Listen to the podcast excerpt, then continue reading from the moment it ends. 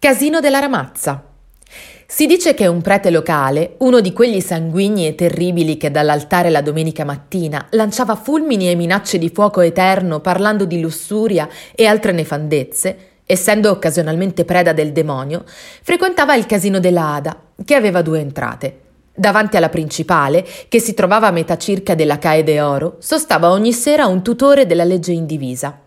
Il problema vero era il dover dividere i peociosi dai siori timidi e dai casuali rappresentanti del clero, applicando così con spirito cristiano il famoso detto di Gesù bisogna dividere il grano dall'olio, e facendo entrare i peociosi per l'ingresso principale e gli altri per quello secondario. Grazie a questa accortezza, il nostro parroco entrava e usciva da quello secondario, in via Isola di Mezzo, nascosto da paravento e lussureggianti piante, con grande rispetto della privacy e dell'onore.